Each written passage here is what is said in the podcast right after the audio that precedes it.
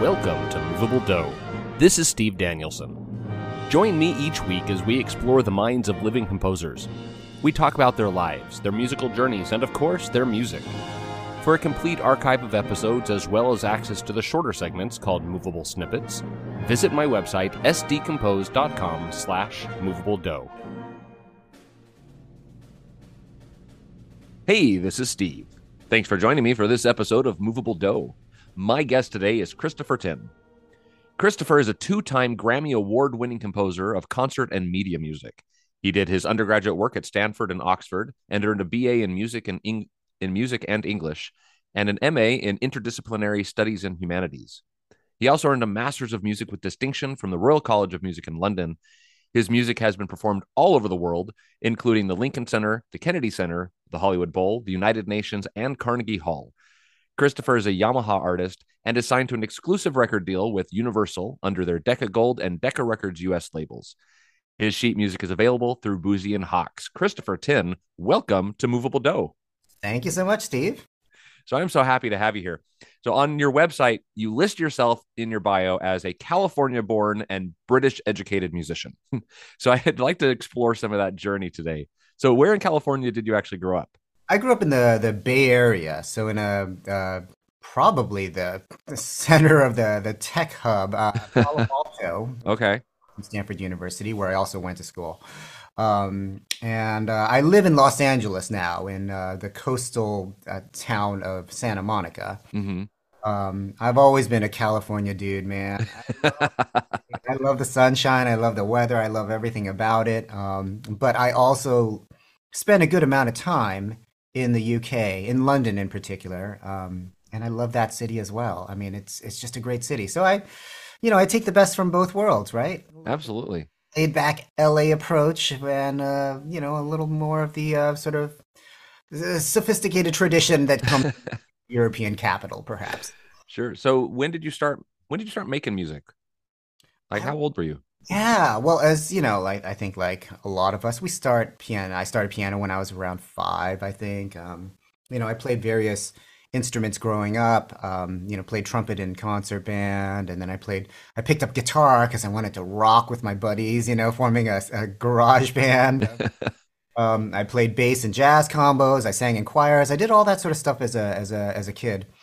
Um, and um, you know, like I think I really got a taste for composing music, though. Uh, also in high school, my senior year, I actually wrote a musical. Oh, really? Put on guerrilla style with my friends. Yeah, we you know like um, i put together a small cast and i wrote a bunch of songs and a script and all of that and it just really gave me a taste of not just writing music but also being um, sort of a somebody who brings large scale creative projects into the world and sees them through from you know conception to completion yeah that's amazing to have to have written that while in high school so was it well received by people did you get good feedback on that I did actually. Uh, you know, crazy enough. So this is one of these Palo Alto things. But one of the guests who came to see my my music was Steve Jobs. Oh, really? because actually, I grew up um, in going to high school with his daughter. We were oh. friends, and we we lived a couple of blocks apart. But uh, one night she brought her dad, and uh, he. Okay, so let me let me frame this. If you know anything about Steve Jobs, um, he is notorious for thinking that everyone is either a genius or an idiot. right? And um, after the show, he told Lisa that was the best thing I've ever seen anyone, someone his age, do, which put me into the not idiot. Camp. Right. fortunately, fortunately, I mean, he's he um, was always kind of an interesting guy to hang around. Like when I went to hang out with Lisa and stuff. Sure. Um, and he's, you know, he's he was, you know, he was kind of cool to to Lisa's friends. Once you pass like a certain, um, the the not idiot bar. Yeah, yeah. a little bit of an initiation if you want to be his his only daughter, you know, his daughter's friend, right? Yeah, only daughter at the time. Um, and uh, you know, once you pass that level, you know, Steve was cool to you. That's awesome. That sounds like it'd be a podcast in itself, just talking about yeah. that. Adventures with Steve. Um, so when you were growing up, were you just listening to classical music, or were you involved in all sorts of different? Like, what what was in your ear while you were growing up?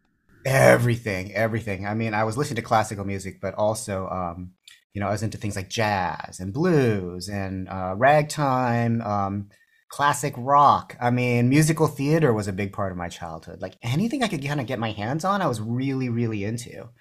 Um, and I think probably the thing I spent a lot of time listening to were um, sort of these classic rock concept albums that sort of Mm, know, from the 70s, bands like Pink Floyd or the Beatles or the Who, you know, like they had a certain way of thinking about an album that was more than just a collection of songs. And that really sort of resonated with me. And eventually, when I started to make my own records, um, I very much followed that template of yeah, sort of conceptually unified.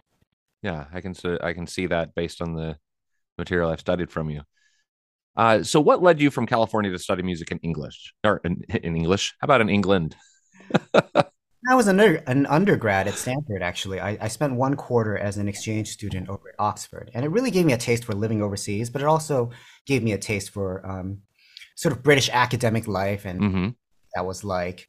And um, I spent some time actually going into London and and visiting the conservatories there because you know it, it was my junior year. I was starting to think about you know what do I do post graduation.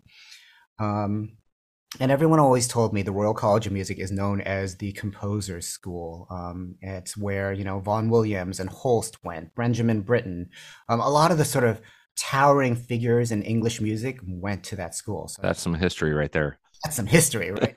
So I went and I took a tour and I saw the campus, and it was just a magical experience for me because I can't quite articulate it, but something about the architecture of European cities really just just awakens something artistic in you, you know? Yeah. Um, and I mean, much as I loved going to Stanford and I love, you know, the I think, you know, we have a great um, educational system in the US, and there are things that could be improved uh, generally speaking, um, you know, I I think there's just a difference when you walk into one of these buildings that's like several hundred years old, and it just has a completely different look than sort of the buildings that we see here in, in California, right? You know, newer construction. hmm There's a sense of history and tradition that you get when you walk into a building like that. It's hard to articulate except to say that at that point forward, I stopped referring to myself as someone who writes music and started referring to myself as a composer. Uh huh. You find yourself in this tradition and you want to honor it and be a part of it. And so that's when I really started to take myself a little more seriously, I guess. Yeah, that's awesome. Yeah, I I definitely had that moment as well when I finally started calling myself a composer. Uh, I think it I think it takes some time. Empowering, right? yeah, You just say to yourself, you know what? It's not, I don't study this anymore. I do it. yeah. That's a big sort of step. So I wanted to uh, go back to your growing up. So your your parents are immigrants to the U.S. from Hong Kong. Uh, what influence has that had on your career path, or maybe your work ethic or cultural influences? What what do you see from that? I think that uh, one of the challenges with anyone whose parents are essentially of an immigrant generation is that um, the immigrant experience is never easy, and your parents put, you know, they they they sacrifice a lot to make things work for you, and they do it in, in the interest of having a, a better life for you and a foundation for for you to explore more interests. I mean, you know, eh, eh, like if you don't come from a um, a heritage where English is not your primary language, as an immigrant a lot of the jobs that one might get are actually just kind of closed off to you, right? So, hmm you know, a lot of uh, East Asian immigrants of that generation, they went into things like science and engineering because, you know, you're primarily dealing with numbers and and you know, math and abstractions rather than requiring a heavy command of the English language. And so Right. they all went into fields like that that were much more sort of um, you know, uh, scientific, engineering based, you know, STEM oriented, right? Um, but so anytime a kid of immigrants of that generation says, Hey, I want to be a musician or something like that, which is hard by any means to make a living in, but for immigrants whose sense of you know what one needed to go into to sustain a family was based around things that were practical like engineering and medicine and things like that it's an even bigger stretch. Uh, but i have to say i'm very fortunate in that i had very very supportive parents and they were completely on board with me going into music. I had to show them, first of all, that I had the aptitude to do it and the drive to sustain the discipline that one needs in order to have a music career. But, you know, once I sort of proved that to my parents. They were behind me 100% of the way. So I was very lucky in that regard. That's Not fantastic. immigrants is as fortunate, but my circumstances allowed me to be who I am. Uh, Since you did have parents who uh, had English as not their first language, uh, is that what brought about your interest in languages? Because I know a lot of your music is in languages besides English. So I'm just wondering where that interest came from. My interest in languages outside of English is actually, it actually stems more from my interest in singing styles outside of Western Okay. styles. So um, if you look at my first album, Calling All Dawns, there's 12 movements and they're in 12 different languages. Right. But the languages weren't sort of arbitrarily picked because of, you know, I just needed a language or something like that. A lot of times they're pegged to a certain way of singing that I find very beautiful and unique. Um, to give an example, uh, Portuguese fado, right? This this real rich emotional form of singing that you hear in like all these bars, you know, in, in Lisbon. Um, I really wanted to do something with a fado singer, and so I wrote something in Portuguese. Likewise, uh, the last track is Kia Hora Te Marino, which um, you know I think we might talk about at some point. Um, it's uh, um, a setting of some Maori proverbs, but it also uses a couple of forms of Maori oratory. One being the haka, hmm chant, and you know the grunts and the you know the arm slaps and things like that. But the other is the whaikōrero, which is a form of speech making in Maori oratory. And so I wanted to incorporate both those, and so I wanted to. I needed to do something with Maori to make it all make sense. So that's kind of where the interest in other languages comes from. Yeah, I love that. That that's a, a fantastic reason. I love that answer. So, over the course of the years, you have collaborated with some amazing people. For example, Chinese pianist Lang Lang, composer Alan Menken, soprano Danielle de Niese, uh, and composer and singer Danny Elfman, just to name a few. So, thinking back, can you remember a collaboration that was particularly memorable or that had a lasting impact on you? Well, the Lang Lang one was pretty wild in that um, the story behind it was pretty wild. I was in Nashville recording uh, some music for, for actually for Disneyland, Oh, really? some arranging for Disneyland, yeah. And um, I got a call from the Weinstein Company that said Lang Lang is going to be in New York and he's recording some music for this movie. But while we're there, we were wondering if we could have him record some music for this Netflix film, Crouching Tiger, Hidden Dragon, Sword of Destiny. We saw that you already you did some concert suite arrangements of the original Crouching Tiger, Hidden Dragon score. Could you do a new piano arrangement for Lang Lang um, of the original Crouching Tiger, Hidden Dragon score for him to play? And I said, yeah, that sounds great. And they're like, okay, well, um, the recording sessions are uh, the day after tomorrow. Can you get yourself to New York in a hurry with a new arrangement written? So I'm like, yeah, of course, sure, no problem. You know, frantically reschedule all my flights, you know, pull up my notation program on my laptop, you know, just start writing on the plane and hotel rooms, even on the taxi driving into Manhattan. I mean, it was this frantic last minute thing. And um, it was wild, uh, wild experience working with him. I mean, he's an amazing pianist, right? Um, and uh, yeah, that one sticks out. That's amazing. That's a very quick process. Yeah, sometimes you get asked to do the craziest things without any preparation or notice whatsoever, and you just kind of gotta do it, right? Yeah. All right. Well, I, I do want to go into your process a little bit, um, but about your movie and video game music. So you've written music for several movies and video games. Uh, one of what we'll talk about in the second half of our program. Actually, a couple, I believe. Uh, but I'm actually sort of more interested in your process since I've never written for a movie. Uh, talk me through the process. How do you start? I assume you get a copy of the movie without music first.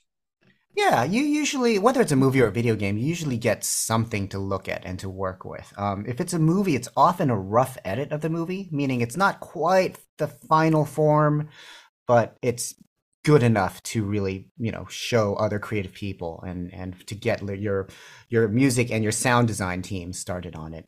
Um, and usually, what you do is you have a sort of a, a meeting with the director, and you sit down, and you say, okay, well the director says, I see music here, here, and here, and here, and here, and I want the music here to support this idea or this emotion or this character. And sometimes as the composer, you say, hmm, well, I think I could also see some music here, or, you know, I feel like we shouldn't add music there. You know, you have a bit of a uh-huh. about where and what m- music needs to go into the film.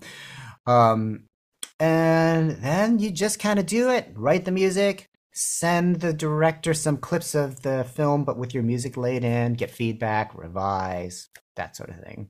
Same with video games. I mean, largely with video games, the game is semi playable when you get brought on board. Um, that way, you sort of have a, a, sense of how the game feels, the rhythms of the game, the look of the game. Um, but you're often months away from actually having a complete game ready to go.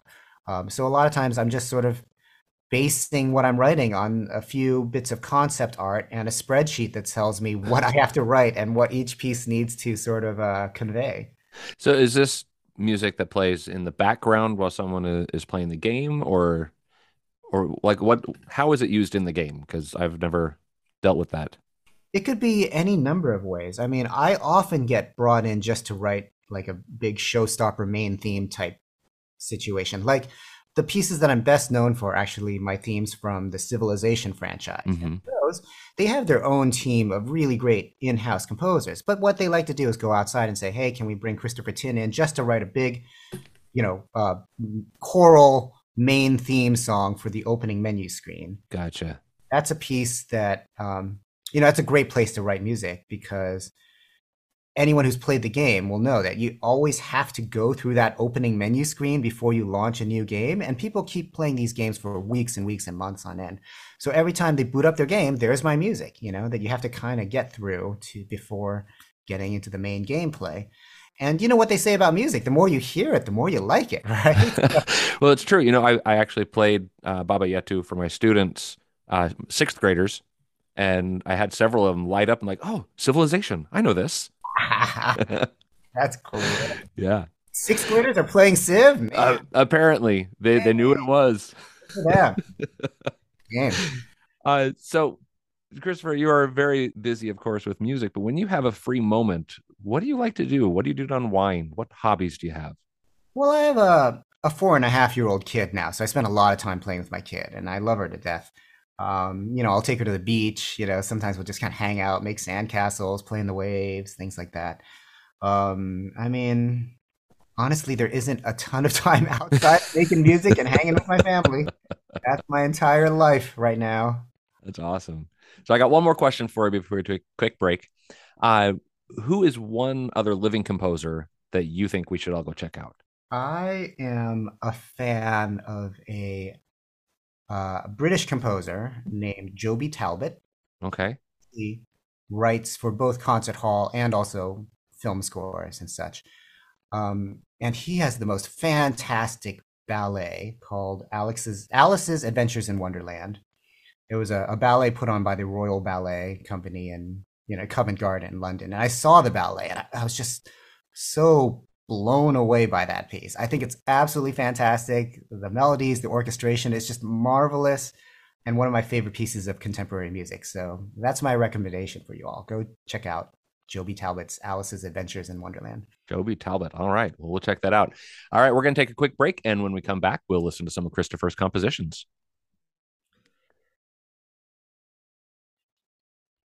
Welcome back. I'm talking today with Christopher Tin.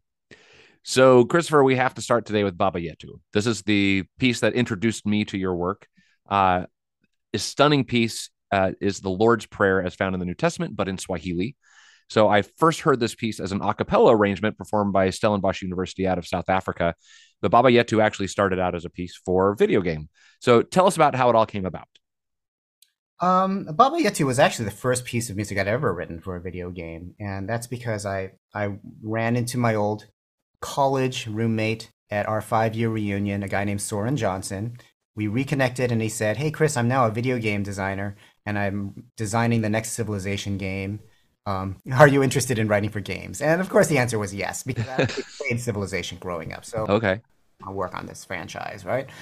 Um, and a few months later, you know, he said, I took some music that you uh, recorded with your a cappella group at Stanford and I put it on the opening menu screen, and all the team here really, really liked it. And so, can we hire you to write a new theme that has Swahili vocals um, with orchestra and sort of a world music percussion sound? And I said, okay, all, all those things are right up my alley. You know, um, I'm I was uh, actually I had a kind of a, a, background in African gospel music before because I was directing this this singing group that performed a lot of African choral music. Um, and so I I spent a lot of time writing Baba Yetu. I spent like a month composing that piece, which is, you know, I mean, it's it's a, it's about right for like concert music. Hmm Scoring a game or a piece, you know, like any sort of uh, media work, you want to write much faster than, you know, a piece a month, right? You want to write like a piece every two days, you know, or like two minutes of music a day, right? Right. Really want to get it right because this is your first chance to make an impression on the game industry and all that. So I, I spent my time and I really wrote Baba Yetu to a, a standard that I was very happy with. And when the game came out, it kind of took off first in the game world, but secondly in the choral world after we started publishing the sheet music.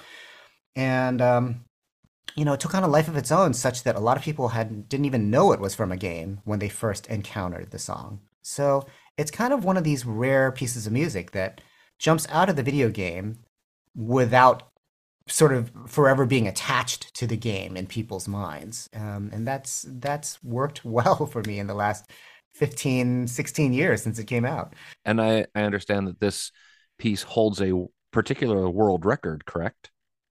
Well, it, yeah, in that, yes, it does, and and that is that it was the first piece of video game music ever to win a Grammy Award. So, um, and that happened in 2011.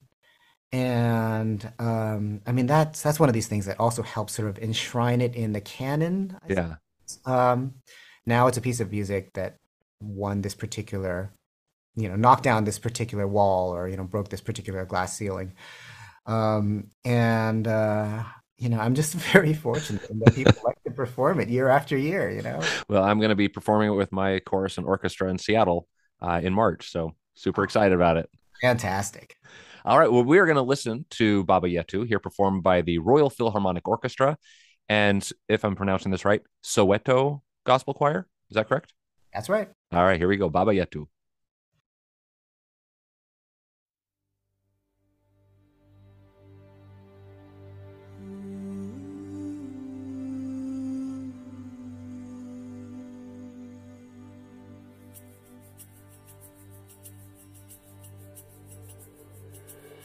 Baba yetu yetu liye mbinguni yetu yetu amina. Baba yetu yetu liye jina lako kweli tukuzwe. Baba yetu yetu liye mbinguni yetu yetu amina. Baba yetu yetu liye jina lako litukuzwe tupe leo chakula chetu tunachohitaji utusamehe. Makosa yetu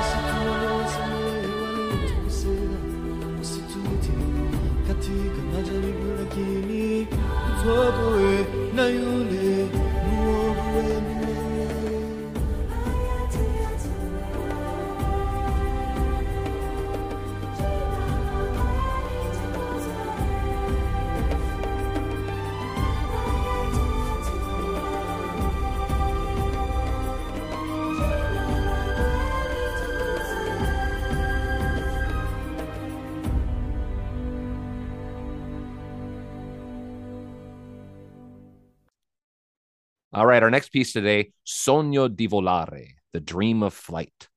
So I believe this one also started out as video game music, this time for Civilization 6. Uh, so you say that this piece is an ode to humanity. What do you mean by that? I mean that um, Civilization as a game, if you don't know much about the game, it's actually a game where you you found a civilization from hunter gatherer hunters gatherer settler days and you shepherd it through the centuries until your ultimate goal is to uh, achieve victory by doing among other things landing a man on the moon right? The space mission. Um, Sogno di volare was my my theme for civilization 6 and if you can imagine after the success of civilization 4's baba getting the call and saying hey you have three weeks. We need a new theme for civilization 6 uh, can you compose and record this in three weeks basically so that was a huge huge stressful task you know to try Yeah. to replicate the success that baba yetu had um, and uh, they didn't have much in terms of a playable game for me to work with but what they did show me was um, the rendering of what the menu screen would look like. And it was this beautiful blue screen with um, sort of this um, uh, cartographical imagery in the background, like these compass roses and these globes. And it was, it was just very beautiful. And they said they wanted something that evoked the spirit of exploration. Hmm. And so what I did is I found um, a number of quotes attributed to Leonardo da, Vin- Leonardo da Vinci um, from his notebooks about flight, his writings on flight. Yeah. And I had them um, translated into contemporary English because he had written in Latin. Um, and I used those as the words for this piece about wanting to achieve flight. Um, and yeah, actually, the main quote um, that the main chorus is set on is, is sort of based on is uh, his quote that reads um, for once you have flown you will always walk with your eyes towards the sky because that is your home and that is where you long to return.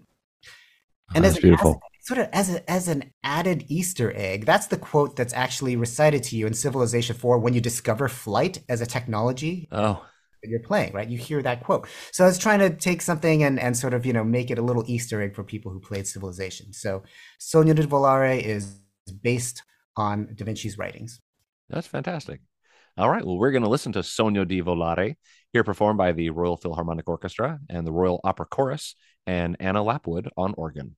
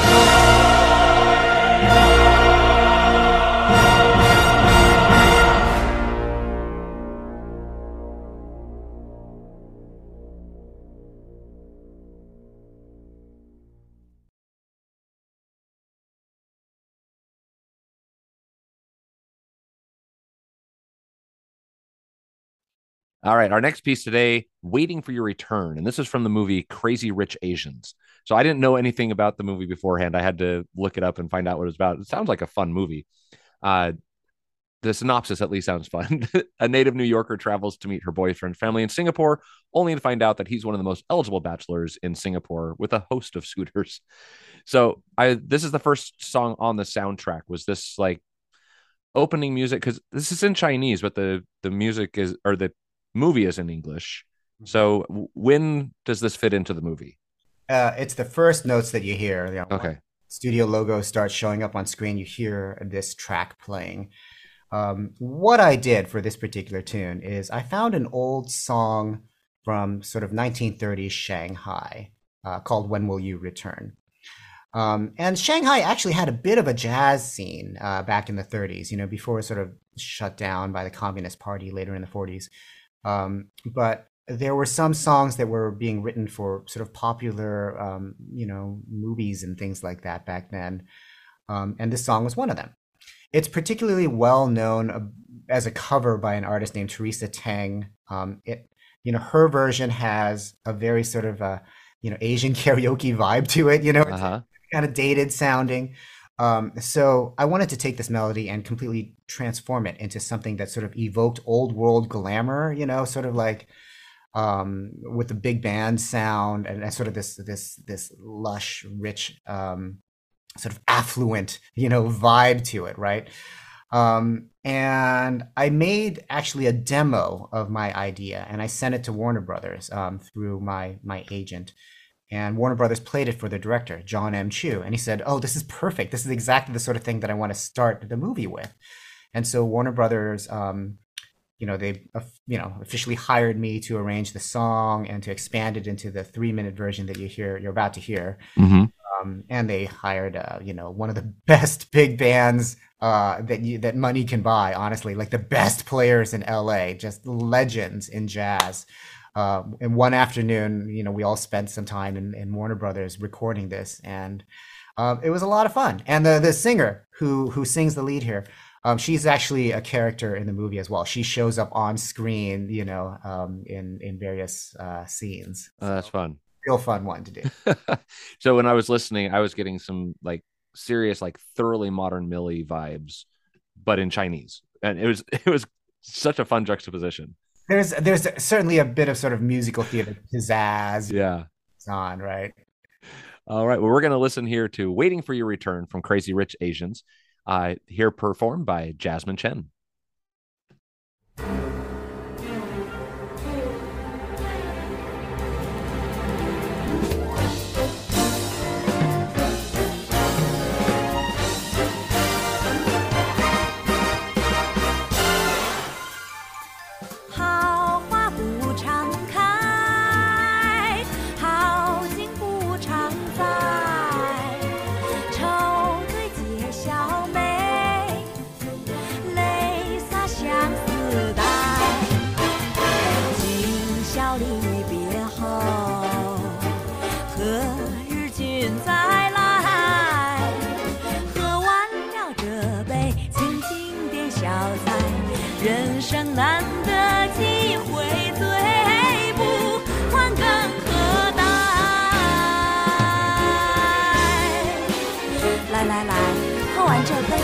说吧。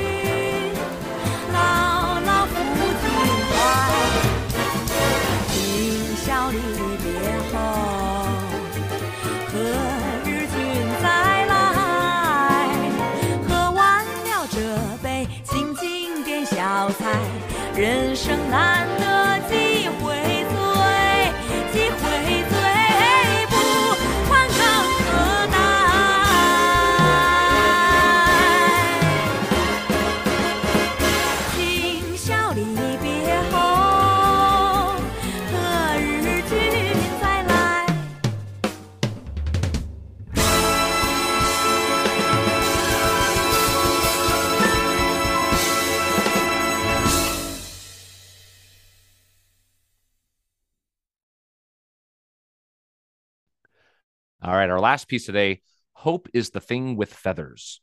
So, this is a fairly new one. Uh, it's on your new album, The Lost Birds, that just came out at the end of September. And this particular song uses text from Emily Dickinson Hope is the thing with feathers that perches in the soul and sings the tune without the words and never stops at all. So, what can you tell us about this piece and the others that we'll find on the Lost Birds album? What is this all about? So the Lost Birds is a, I call it an extinction elegy. It's an album about um, the extinction of birds.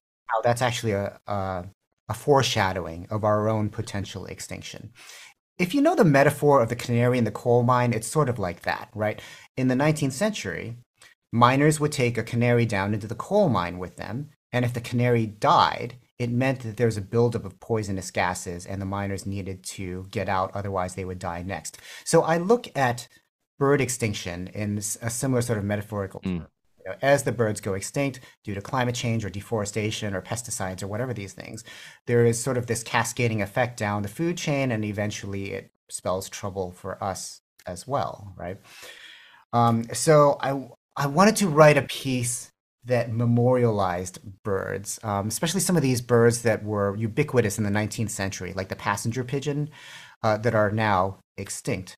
Um, and over the course of this work, we go from celebrating birds and their beauty and their symbolism um, more into a mourning for their absence and eventually sort of a mourning for our own potential absence as well. But after we get through all of that tough emotional stuff, we get into the final movement, which is a setting of Emily Dickinson's poem, Hope is the Thing with Feathers. And literally, it's to end the piece on a note of hope. Literally, the last words that the singer sing are the word hope over and over again. So um, it's sort of my way of eulogizing birds, um, not in a hundred percent like a you know a, a very sort of religious somber requiem esque setting, but more in a way to celebrate them first, so that we feel the pain of their absence a little more acutely. Yeah, that's really nice. I, I love the way that you put these albums together with these themes. It, it it's so refreshing. I really love it. Okay, we're gonna listen here to "Hope Is the Thing with Feathers," here performed by VOCES8, Royal Philharmonic Orchestra, and Barnaby Smith.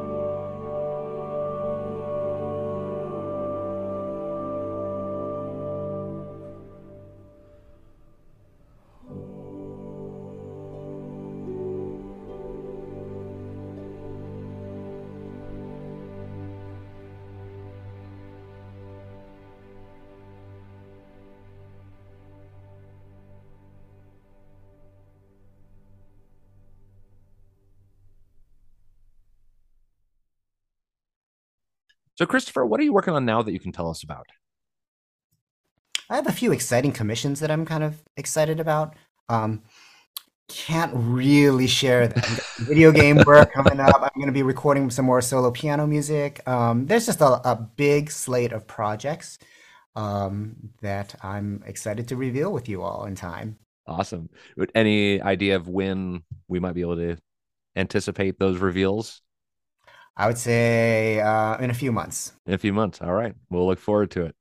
Well, if my listeners wanted to learn more about you and your music, uh, where are you located online? Where can they find you? Uh, ChristopherTin.com is my main site, and that has links to all my social media accounts too. Um, generally, I'm very responsive on social media as well, so you can find me on any of the platforms. Fantastic. And I know you've got some great stuff up on YouTube, including a, a new animated video that goes along with Hope Without, or Hope is the thing with feathers. So Yeah, you know, the YouTube channel is a happening place. So that's right. out, subscribe, stay in touch. well, hey, listeners out there, as we wrap up season five of Movable Do, please make sure that you've connected with us on social media as well to get the latest news, movable snippets, or composer updates. We're on Instagram, Twitter, YouTube, and of course, the Facebook group Movable Do Listeners.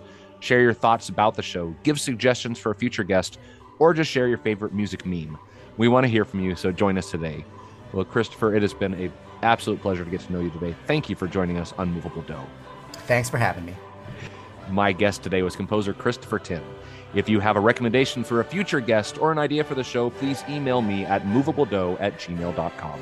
This is Steve Danielson. Keep the music moving.